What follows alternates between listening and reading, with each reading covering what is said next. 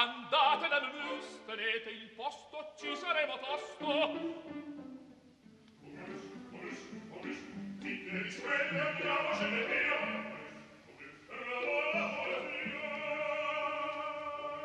Momus, il caffè dell'opera.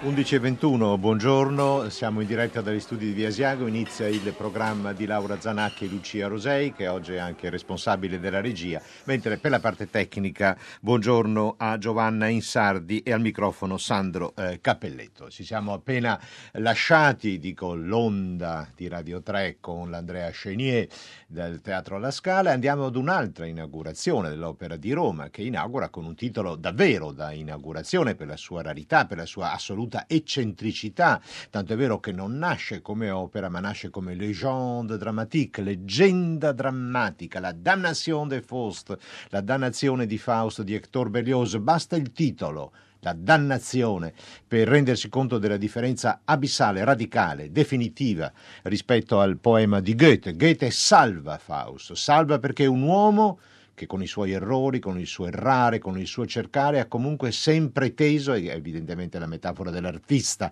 e dello scienziato, verso la ricerca dell'infinito. A Berlioz questo, in pieno clima romantico, non interessa. Il suo Faust è dannato. È un allestimento molto atteso per vari motivi, la direzione di Daniele Gatti che con il repertorio francese ha un'importante consuetudine e la regia di Damiano Micheletto che gli sembra offerta direi su un piatto d'argento non essendoci prevista, non essendo prevista da Berlioz delle didascalie, una narrazione operistica per un regista inventivo come Micheletto c'è veramente un campo aperto, una prateria aperta da correre e da solcare ma ho parlato anche troppo subito l'inizio dell'opera.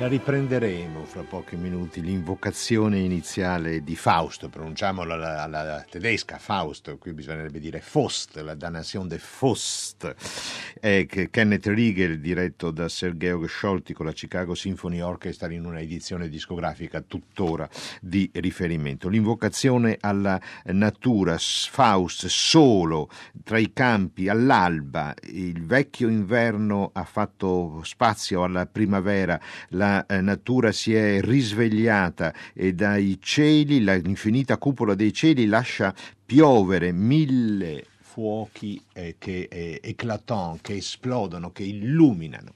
Dunque l'invocazione alla natura, la natura che però non basterà a salvare ehm, Faust dalle sue tentazioni stupendamente sollecitate da eh, Mefistofele. Eh, venne rimproverato a Berlioz di eh, non essersi attenuto al eh, dramma di Goethe realtà il personaggio di Fausto è un personaggio del XV secolo, un personaggio storicamente esistito, che quindi precede di tre secoli il, il meraviglioso scritto di Goethe. E Berlioz, col suo carattere così facile ad incendiarsi, come, risponde così, come se non vi fossero altri Faust che quello di Goethe, è come se poi se ne potesse mettere in musica il poema tale quale esso è. Questo è importantissimo, è talmente perfetto quel poema che tu musicista, se vuoi metterci le mani, devi farlo con grande libertà libertà, perché quella perfezione non si tocca. Metterlo in musica tale quale esso è tutto intero senza neanche alterarne la disposizione. Patriottismo, e qui Berlioz se la prende con i suoi cari amici tedeschi, perché per i tedeschi naturalmente il Faust di Goethe è intoccabile. Feticismo, cretinismo. E la differenza fondamentale, come abbiamo detto prima, che Faust, salvato da Goethe, è condannato da Berlioz. Chi voglia eh, introdursi al mondo di Berlioz e in particolare alla complessa vicenda della Damnation de Faust, bene, il libro di eh, Olga Visentini, Berlioz e il suo tempo, rimane un testo definitivo. Perché complessa vicenda? Beh, ce lo racconterà fra poco il maestro Daniele Gatti, che eh, ha concesso un'ampia intervista molto, molto interessante, molto profonda a Lucia Rosei, perché Berlioz inizia, che attratto dal satanismo, basti basti pensare a, a Le Songe da Nuit de Sabbat, il sogno di una notte di Sabba che conclude la sinfonia fantastica, è assolutamente è attratto eh, dall'altrove, dall'estremo, il desiderio di eh, raggiungere l'impossibile con il suo mestiere di eh, fonditore, di scultore del benvenuto eh, Cellini, il desiderio di una nuova patria, di eh, solcare i mari verso l'ignoto, le troieni, i troiani e eh, naturalmente qui nella Damnation de Faust il, eh, il, desiderio di conoscere l'inconoscibile. È una vicenda lunga che nasce mm, attorno agli anni venti con le otto scene dal Faust di Berlioz, lasciate perdere, riprese una quindicina d'anni dopo, diventate nel 1800 1846, la prima ma non all'opera, dunque in una forma oratoriale, in una forma da concerto, una catastrofe Berlioz, una catastrofe finanziaria, non una catastrofe di critica, la critica approva questo suo coraggio, anche, soprattutto perché non si sa come definirla, è un'opera? No, non è un'opera, è un oratorio, beh, in un certo senso tecnicamente lo è perché non ci sono le scene, ma c'è una descrittività fortissima nella sua musica e Berlioz se la cava con questa definizione che rimane rimane unica, légende dramatique, leggenda drammatica. Ma andiamo ad ascoltare il eh, maestro eh, Gatti che ci introduce proprio raccontandoci il percorso che ha portato Berlioz alla stesura eh, definitiva della Damnation de Faust.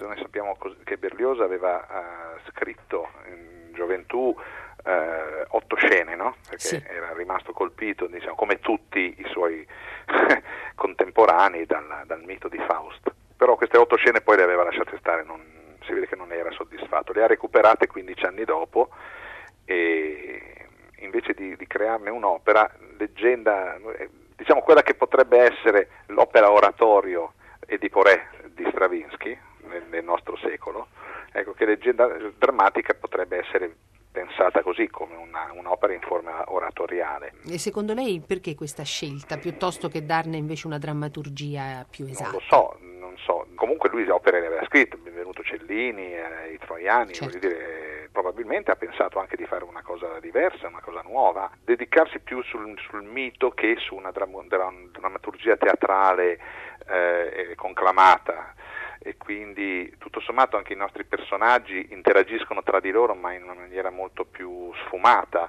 La parte di Faust si viene a svilupparsi da quelle che erano le otto scene, le otto scene giovanili a, a oggi. Credo che sia importante non tanto, non interessi tanto a, a Berlioz la storia, quanto mettere in evidenza quelle che possono essere i, le caratteristiche soprattutto di questo afflato romantico. Per esempio, eh, sappiamo che il romanticismo si nutriva dell'aspetto bucolico e naturalistico. In Faust abbiamo l'elemento naturale, abbiamo l'elemento all'inizio, no? la, la, sua prima sortita è eh, non un inno ma una declamazione una, una, un, alla natura, cioè il, fatto, il benessere che si possa che, che, il nostro eroe può provare a contatto con una solitudine ma con, una, eh, con un calore attorno a sé dato appunto da questo rapporto strettamente con la natura. Alla fine dell'opera c'è questa, l'apoteosi eh, di Fausto, questa dichiarazione eh, alla natura, oh, amo voi torrenti, amo... questo è profondamente romantico, no?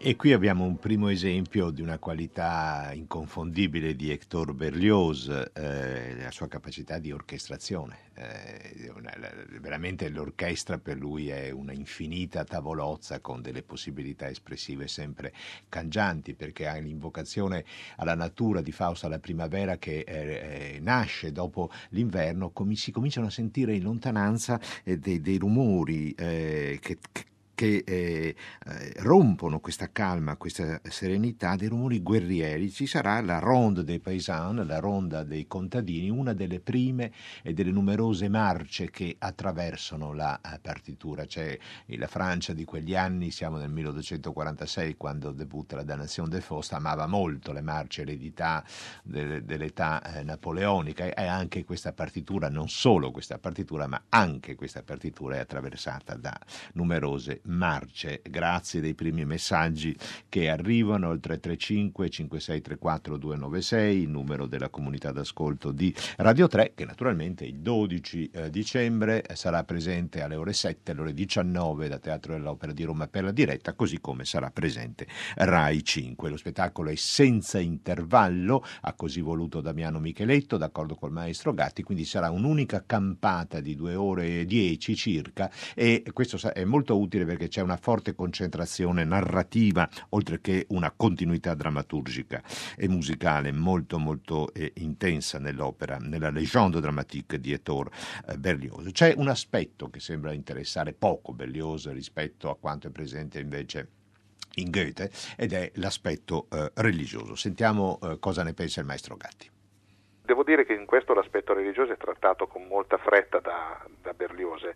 Po' come Don Giovanni, l'opera potrebbe tranquillamente terminare con la discesa agli inferi. L'apoteosi di Margherita è forse la pagina più debole, una pagina impiantata in re bemolle maggiore con un'orchestrazione così azzurra, chiamiamola così, ma non, non, non, non mi sembra mi sembra diciamo, pervasa da una particolare ispirazione di inventiva, quasi che abbia fretta di terminare. Come nel Don Giovanni, come usavano certe letture degli anni precedenti alla guerra, Toscanini Docet, l'opera terminava con eh, la morte di Don Giovanni e non con eh, la morale.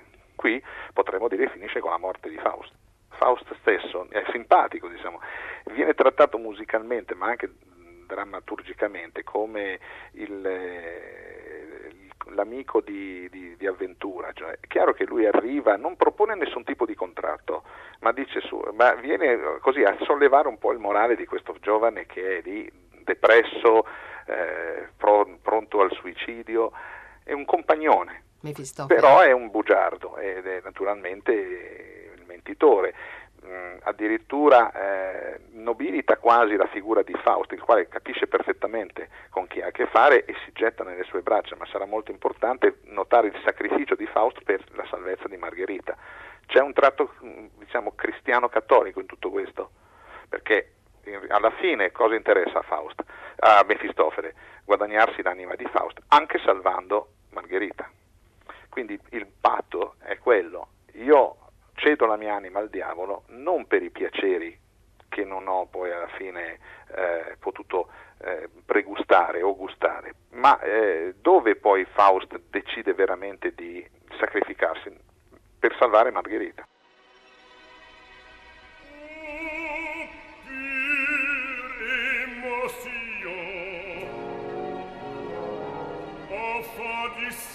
parvi ces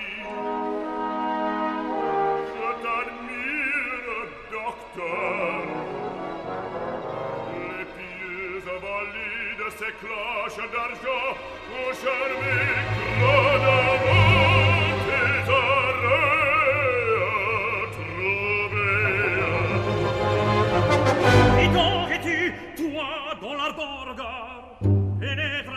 que l'éclat d'un poignard et qui, comme la flamme, brûle et dévore l'âme. Sanremo pour docteur la demande est frivole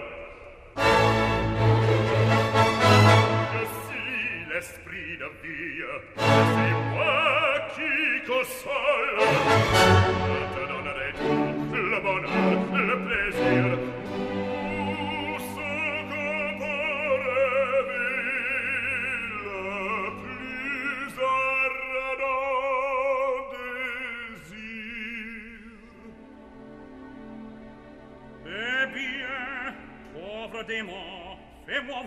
di merveille. Certes, j'achèterai tes yeux et tes oreilles. Au lieu de t'enfermer, triste comme le verre qui range tes bouquins, viens, suis-moi, ingénieur. J'y consens. À ton tour, pour connaître la vie, et laisse le fatras.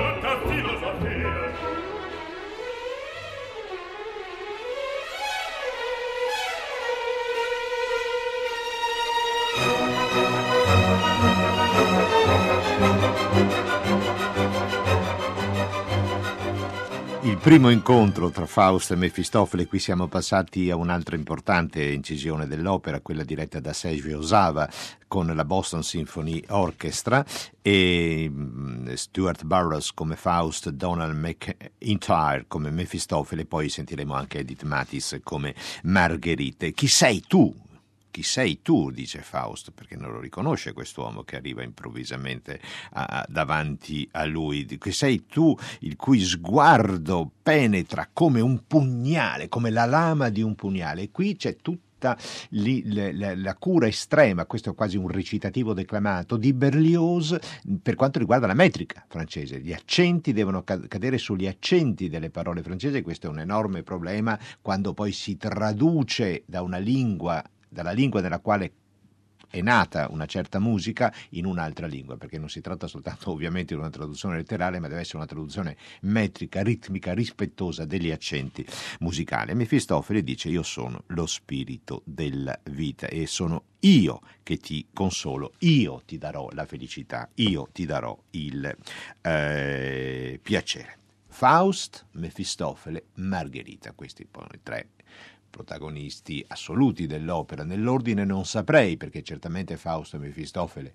cantano di più, sono più presenti in scena. Margherita, ricordo che la Damnation de Faust di Berlioz si riferisce soltanto all'episodio di Fausto e Margherita all'interno di quell'universo di personaggi che il Faust di Goethe, Margherita entra dopo, ma certamente due arie meravigliose eh, sono, le sono regalate da eh, Berlioz. Chiediamo al maestro Gatti, sempre in questa intervista realizzata da Lucia Rosei, quanto l'attenzione di Berlioz si eh, va in, a fondo della psicologia dei tre personaggi.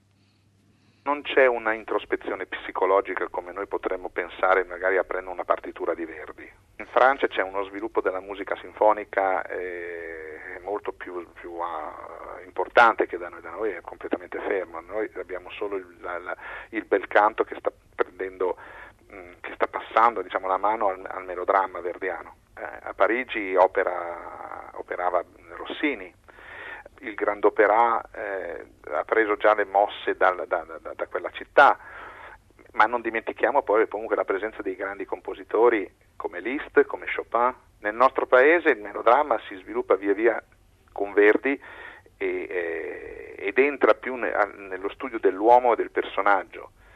Verdi non scrive opere legate al mito, è questo che lo differenzia soprattutto da Wagner il teatro di Verdi è il teatro dell'uomo e quindi nella sua musica noi troviamo a, sempre più nel proseguire il suo studio accanito nella, nella psicologia dei personaggi troviamo che quelle note servono per esprimere quello stato d'animo. Qui no, eh, abbiamo, abbiamo alcuni archetipi anche qui, per esempio la presenza di quello che in musica è chiamato il tritono o il diabolus in musica, no? che è la, l'intervallo di quarta eccedente. No?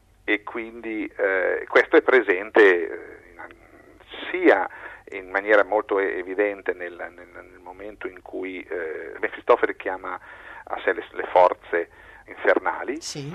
ma è anche presente all'inizio della ballata di Tule, fa fa si do, che rende già di per sé questa ballata così non, non propriamente così serena, c'è un qualche cosa che eh, nella strumentazione usa volutamente strumenti molto bassi, no? è scura e ha un colore quasi di sanguinaccio. Poi questa melodia che in realtà è piacevole, gradevole, a volte anche modale, ma con questo intervallo all'inizio, la viola sola che la suona come se fosse una viella, una vecchia viella, ci danno insomma una...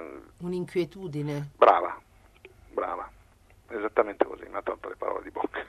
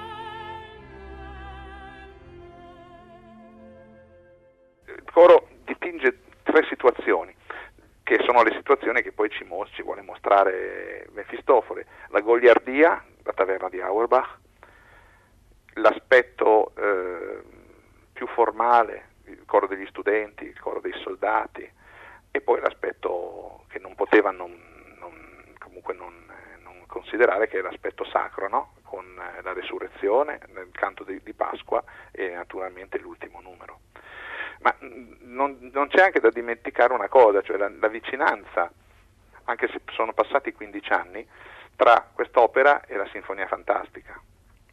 Certo. La sinfonia, se, se, sappiamo che questi abbozzi sono del, del 28-29, eh, sono proprio gli anni di composizione, il 29 credo che sia l'anno di composizione della Sinfonia Fantastique, e la Sinfonia Fantastique eh, è un percorso in discesa, da, da dove il nostro eroe parte da, da, una, da una, condizione con l'idea fix, la, l'immortale amata beethoveniana se vogliamo così chiamarla, ma questa idea fix che corre per tutti qua, i cinque movimenti della sinfonia ma porta alla, alla distruzione, no? porta al sabbat, alla, alla, alla nuit du songe du sabbat alla fine, quindi è molto vicino diciamo da un punto di vista drammaturgico all'impianto della Damnation de Faust c'è sì. sempre questo aspetto autodistruttivo, probabilmente anche molto berlioziano, dei personaggi che innervano le sue composizioni. Non mi sembra di vedere in, in, in Berlioz, almeno in questi due, due, lavori, quello che poi Wagner farà sua, cioè la, la, la trasfigurazione.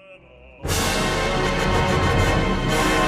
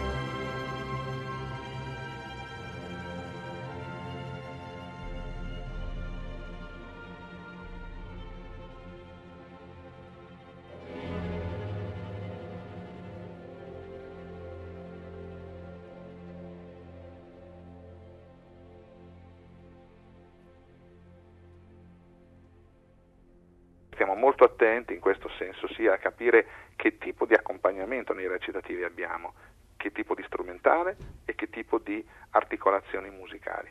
Non sono dei recitativi secchi con il clavicembalo, non sono dei recitativi rossiniani, eh, con, sono dei recitativi abbastanza articolati per quanto riguarda l'orchestra e questo ci può eh, dare la, così, indicare una delle vie possibili per, per eh, far sì che un recitativo metta più in evidenza di un altro un aspetto psicologico di un personaggio. Cos'è che l'affascina di più a questa Ma la, la, quello che mi aveva affascinato fortemente nella, nello studio della Sinfonia Fantastique è, è, la modernità, cioè il pensiero proiettato in avanti di questo compositore e in un certo aspetto anche un po' la, la ricercare una simmetria che sembra volutamente non ci sia, ma che alla fine c'è, dobbiamo essere capaci di analizzarla tecnicamente questa partitura, perché ne parlavo proprio con i miei cantanti tra ieri e oggi, eh, la prosodia musicale se non è co- compresa bene, e qui occorre un'analisi della, della frase musicale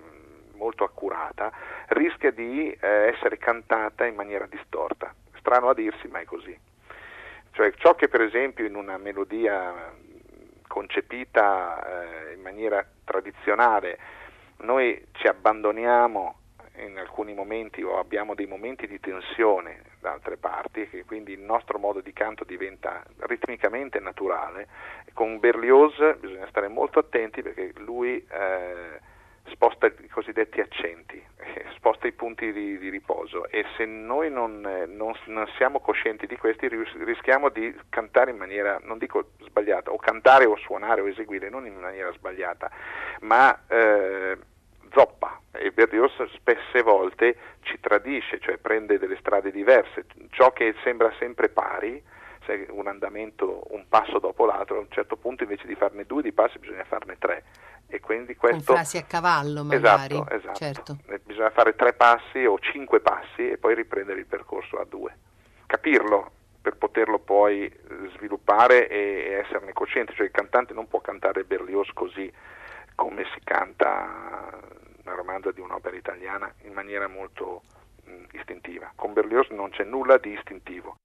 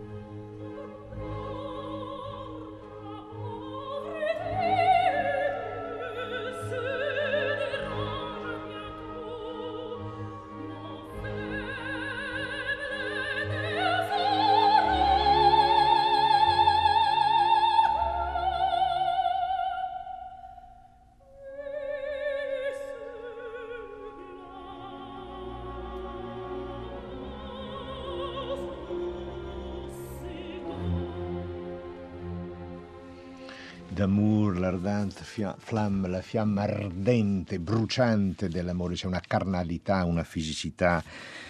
Certo, c'è anche Gretchen Spinrade in lead meraviglioso di Schubert che in quattro minuti dà conto della passione di Margherita per il suo Faust e anche della sua solitudine perché non lo vedrà più. Ma torniamo alla Damnation de Faust, questa era Edith Mattis diretta da Seiji Osawa in una delle due grandi arie di eh, eh, Margherita. Grazie al maestro Gatti e Lucia Rosei per questa ampia intervista. Siamo ora collegati con l'altro protagonista di questo allestimento che inaugura martedì la stagione stagione dell'opera, Damiano Di Micheletto. Buongiorno Damiano, grazie di essere con noi. Buongiorno. Io sono stato, mi sono intrufolato come un topolino a una prova, un antigenerale, devo farle i complimenti, lo spettacolo ha una grande coerenza, eh, un grande coraggio nella scelta che lei porta avanti dall'inizio alla fine. Il suo Faust è un ragazzo, è un ventenne, diciamo così, eh, di oggi, un ragazzo che sta male, un ragazzo solo, che ha ricordi di un'infanzia passata, della sua Margherita sognata e vista e conosciuta da bambina, è un ragazzo che si cura con gli psicofarmaci, è un ragazzo che finisce in una stanza forse di rianimazione eh, in ospedale. Niente diavoli sulla scena, niente quell'aspetto fantastico, appunto diabolico, infernale, se non per una, devo dire, magnifica dal punto di vista della realizzazione tecnica, copertura finale dell'intero palcoscenico, quinte comprese, con un, un tessuto nero come la pece, appunto riferimento infernale. Perché questa scelta di portare, è un ragazzo di oggi, un ragazzo in, in calzoni, felpo, un ragazzo che soffre anche di episodi di bullismo, perché il suo Faust è questo oggi? Ehm, beh, perché sicuramente eh, diciamo all'inizio sapevo quello che non volevo e quello che non volevo era fare riferimento a un immaginario estetico eh, appunto quello del, dell'inferno, dei diavoli, che è anche molto affascinante e ricco di, di, di possibilità e di spunti eh, estetici, però mh, in qualche modo sentivo che non, non, non, non, raccontava qualcosa di veramente umano, eh, come, come, lo intendo io. E quindi ho cercato di un po' molto liberamente, perché poi essendo una storia eh, che, non, che non, c'è una traccia drammaturgica così forte, no, soprattutto musicale, e c'era bisogno di eh, creare una, un percorso per questo personaggio e quindi su questa poi triade Margherita, Faust, Mefistofele cercare una, una trama. E un po' all'inizio c'erano delle cose su Faust che in qualche modo mi riportavano a, ad Amleto, cioè la, la, la, la, sofferenza, la mancanza di, di punti di riferimento forti, eh, la, la, meditazione sul suicidio, il rapporto comunque con il femminile in un modo eh, mh, faticoso e molto eh, sempre che non, diven- che non, riesce mai a diventare veramente concreto.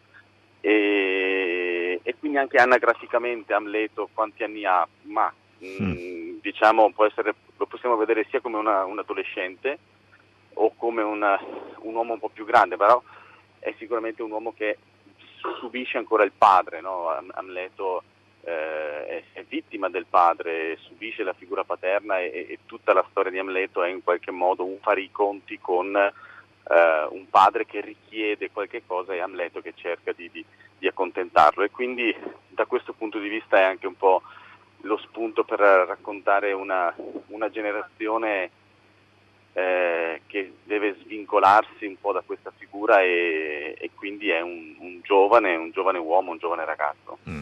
E c'è un'immagine, non voglio anticipare, naturalmente ricordo che Rai 5 e Radio 3 saranno lì martedì alle 19 al Teatro dell'Opera, c'è un momento in cui eh, il suo giovane Faust ricorda, un momento molto anche toccante, eh, il padre che non c'è più. Ma ascoltiamo assieme eh, un, l'incontro, la prima volta che Margherita vede Mefistofele e dice ma chi è costui? Sentiamo un momento perché le, poi le voglio fare una seconda domanda. Grazie Micheletto, ascoltiamo insieme.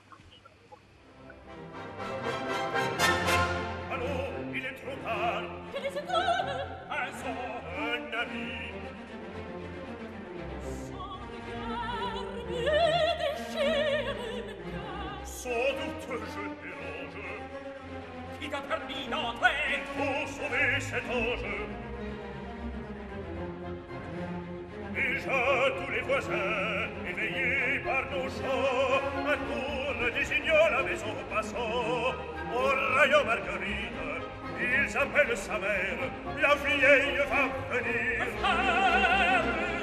il faut partir davanti vous vous verrez demain la consolation est bien près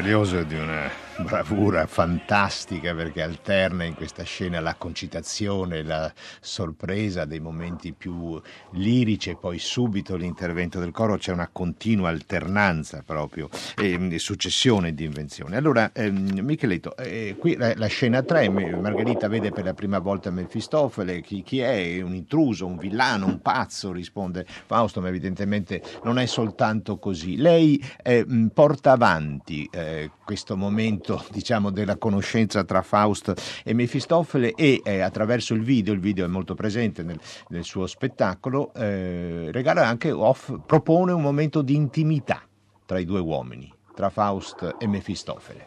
Sì, eh. sì il, devo dire che quel, il finale, second, quel finale secondo è stato uno dei punti più difficili perché eh, immagino. canta solo il coro non, non, è molto chiaro poi nella drammaturgia e con Daniele Gatti quando ci siamo visti un paio di volte lui mi diceva è un momento in qualche modo che deve raccontare una, un desiderio sessuale, un desiderio comunque di lussuria, una, i due cori cantano Gaudeamus mm. Ehm, e, e, quindi sono partito dall'idea di creare una, un, un momento sognante eh, e come molte volte succederà nella storia, è, dire, è una, un incontro tra Margherita e Faust che l'intruso, cioè Mefistofele, va a spezzare, va a, sp- a spaccare, va a rompere, rompe sì. questa unione e in qualche modo si sostituisce poi a Margherita. E nel finale di questo, di questo momento, quando c'è il bacio eh, così tanto agognato tra, tra Faust e Margherita, succede che in realtà Mefistofele prende le sembianze di Margherita e prende il posto di Margherita. E... Sì. Però questo per Faust è inconsapevole, così poi nella terza parte lui ricomincia la storia dicendo ah, lei che ho visto nel sogno era così, ehm, cioè momenti di felicità perché l'inconsapevolezza di quello che è successo per lui, per lui c'è e quindi continua e in questo senso c'è sempre la, la manipolazione di, di, di Mefistofele nei suoi confronti. Molto chiaro, molto, spiegata molto bene. Io le faccio un grande in bocca al lupo, incrocio le dita soprattutto per la scena in cui Fausto sì. e Margherita da bambini camminano, è uno dei momenti sulla più trave. sulla trave, più poetici di tutto il suo allestimento e sto incrociando le dita perché alla prima i due bambini non cadano da quella eh, trave. Grazie Damiano Micheletto, grazie, grazie, grazie. ritorni alla sua prova, risentirci. Grazie, salve.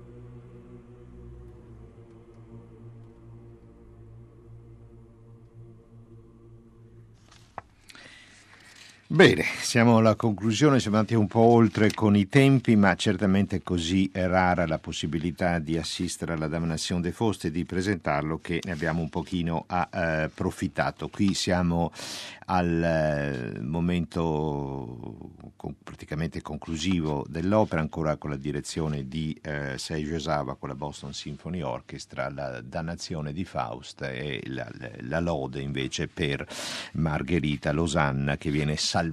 In realtà nello spettacolo di Roma che eh, Radio, Radio 3 e Rai 5 trasmetteranno, ognuno con i propri mezzi, martedì, vedremo anche qui un diverso finale proposto dalla regia di Damiano Micheletto, che ringraziamo assieme al maestro Gatti. Sono stati loro i protagonisti di questa puntata di Momus, ma un attimo di pazienza e ci accomodiamo di là in sala da concerto.